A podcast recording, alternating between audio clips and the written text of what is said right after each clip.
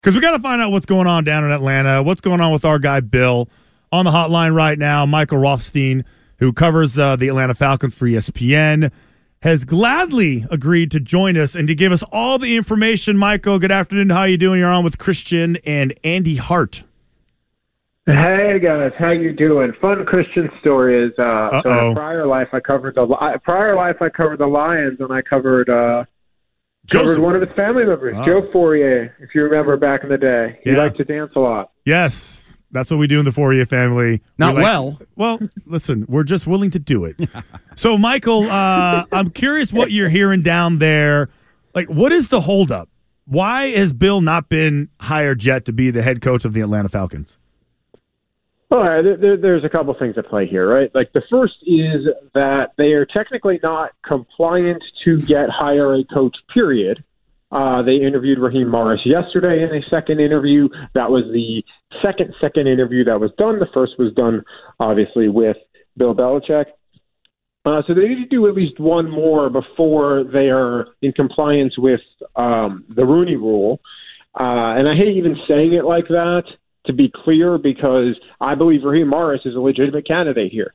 And I believe that the other guys that they're going to bring in at this point, and they are requesting a lot of second interviews, guys, a lot, uh, are all legitimate candidates. This has turned into, from what a lot of people thought might be kind of a fait accompli situation uh, with Bill Belichick, to what I had sources telling me on Saturday after Belichick's second interview that it is, quote, wide open and they really like their pool of candidates.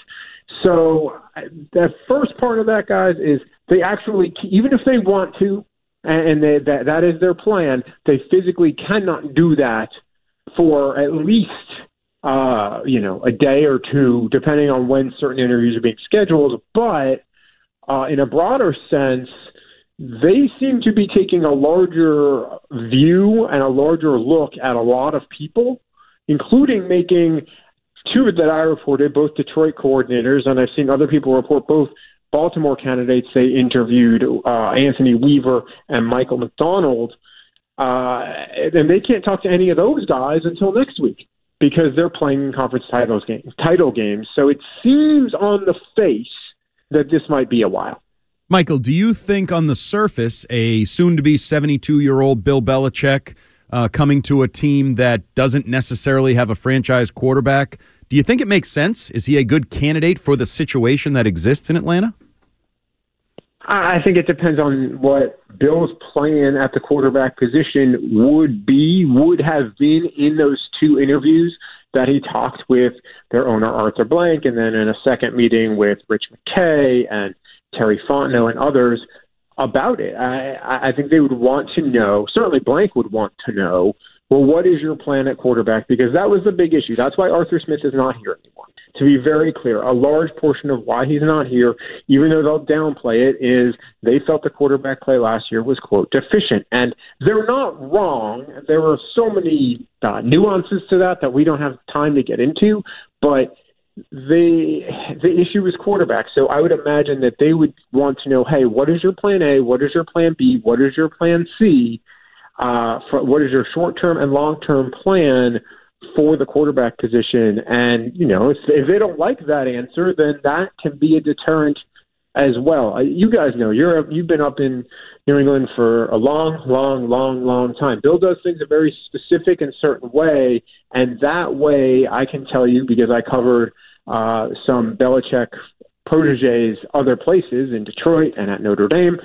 Uh, doesn't necessarily fit with how things have been run here in the past. That doesn't mean that it won't happen. I'm just saying that it would be there would be changes that would need to be made.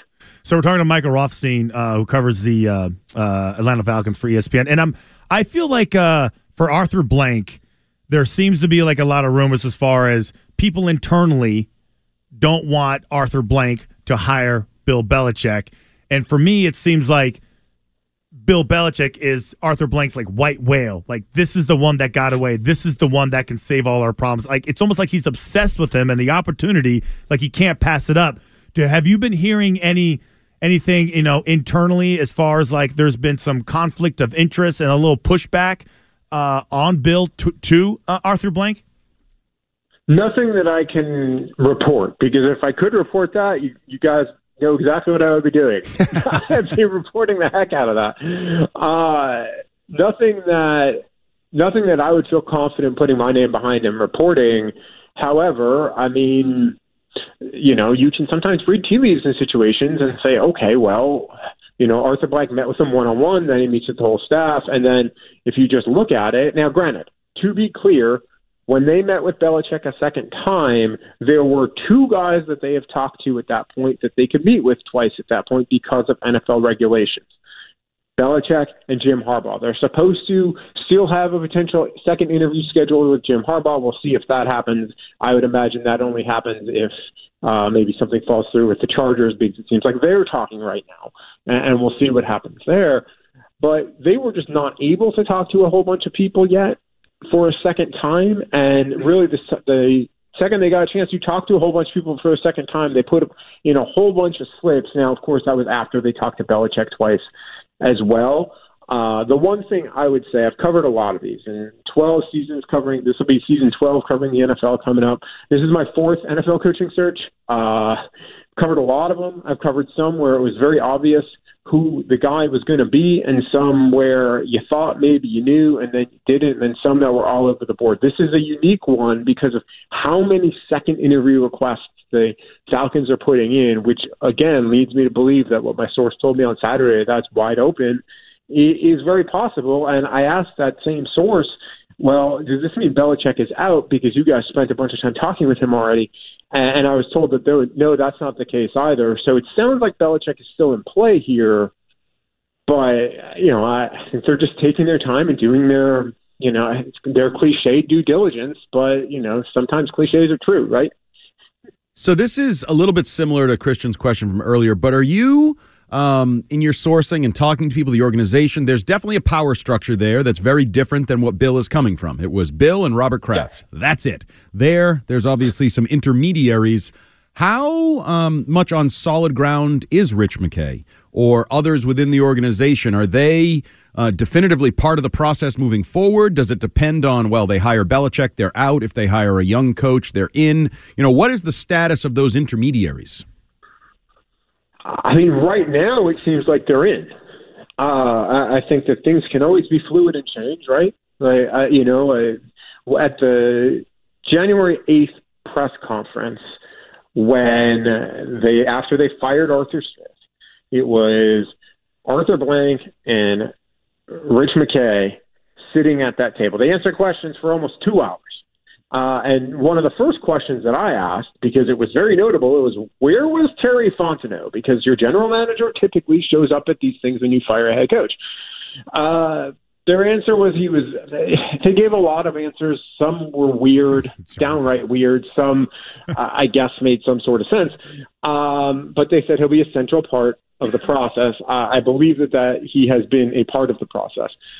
Uh, but you know, Rich McKay has done this a lot. At one point, he got they got asked. Arthur Blank got asked, "Well, you know, you guys have made a lot of hires, and, and none of them really gotten what you truly want, which is Super Bowl. Like, is there a problem with people doing the hiring?" And he, Arthur Blank, said, "No, we don't think it's a problem with the pickers." And the pickers, of course, ultimately is Arthur Blank, but Rich McKay's had a large say in a lot of these. So I don't know. Eh, Rich, he, listen, Arthur Blank relies on Rich McKay for a lot. He clearly trusts him. Rich McKay is a powerful figure in the NFL. He is, uh, you know, a very influential member of the NFL's competition committee. So I don't. I, I'm saying all of this to outline to your listeners that Arthur, Rich McKay and Arthur Blank have a very real relationship here, and I don't know what that's going to look like. But one would think if Bill Belichick comes in, that would uh, shake up the apple cart, for lack of a better term. And I, I don't know what any of that looks like. Uh, all of this is going to come down to what Arthur Blank, the team owner, wants to do, because the final decision at the end of the day lies with him. And at 81, do, does he want to bring in Belichick and that he believes that's his best shot at getting a, at a Lombardi, or you know, and, and kind of whatever happens happens with other people, or or does he say, you know what, I don't want to give someone that level of power potentially, potentially, and then you go you go elsewhere. I, that's there are a whole bunch of questions that, frankly, we're not getting a lot of answers to, and, and anything that I've seen reported from anybody, uh, because I'll only talk about really what I've been able to gather, um, has been very speculative. So we're talking to Michael Rothstein. The last one for me. Uh, Michael covers the Atlanta Falcons for ESPN. Uh, so Sean McDonough was on our morning show, and he he mentioned that he had a friend down in Atlanta, a radio guy, and the radio guy said 85% of the fans down in Atlanta do not want Bill Belichick as the next head coach. I'm curious, one, if you agree with that, and if so, why wouldn't they want the greatest coach of all time to come save the day and help them get back to the Super Bowl? Oh man, this is a whole study in human culture. No, um, I don't know if I would agree with eighty-five percent, but I would say this is not a celebrate. If like they brought in Bill Belichick, it would be a celebration, like yay, happy, everybody's super pumped, right? Now, some of this too is social media, and you know everybody gets angry at everything there sometimes, but I, I get the sense that there are some concerns because of, uh, you know, what might happen to the power structure. You're also hiring a guy who's going to be 72 next year, so that doesn't look like a long-term solution. So I think there's some like, okay, you do this for two, three years, then what? Well, if it's successful, okay, maybe a similar situation as what happened in New England, right, where they have uh, a coach in waiting or a, a very clear delineation succession plan in place. Um, but if it doesn't work, then you're right back here again, and you potentially had to re-tear up the roster in some ways to get what players that Belichick fits his defense. Which you look at what Ryan Nielsen and the Saints ran, or what the the Saints type of defense that the Falcons ran last year. I don't think that those two necessarily fit in certain areas, particularly in the front seven. So you're going to have to maybe do some work there and then offensively, what does that work? And in two or three years, again, if it doesn't work, you've got young skill position guys like Drake London, like Bijan Robinson, like Kyle Pitts, although I think a Kyle Pitts decision would be done before that uh, in terms of a long term thing, that they might look around and be like, I'm going to be playing for my third coach now? You know, so uh, that to me, I mean, it might be some of the reasons why the fan base is like, uh, I don't know. Plus, let's be honest, guys. Bill Belichick is the author, along with Tom Brady and Julian Edelman and James White, is the author of what the team owner has said the toughest loss in franchise history. What fans will tell you is the toughest loss in franchise history. Do you think that's Bill too Belichick much of an issue? That becomes a talking point. Oh, so but yeah, but he he can assure all the fans that it'll never happen again. Can he?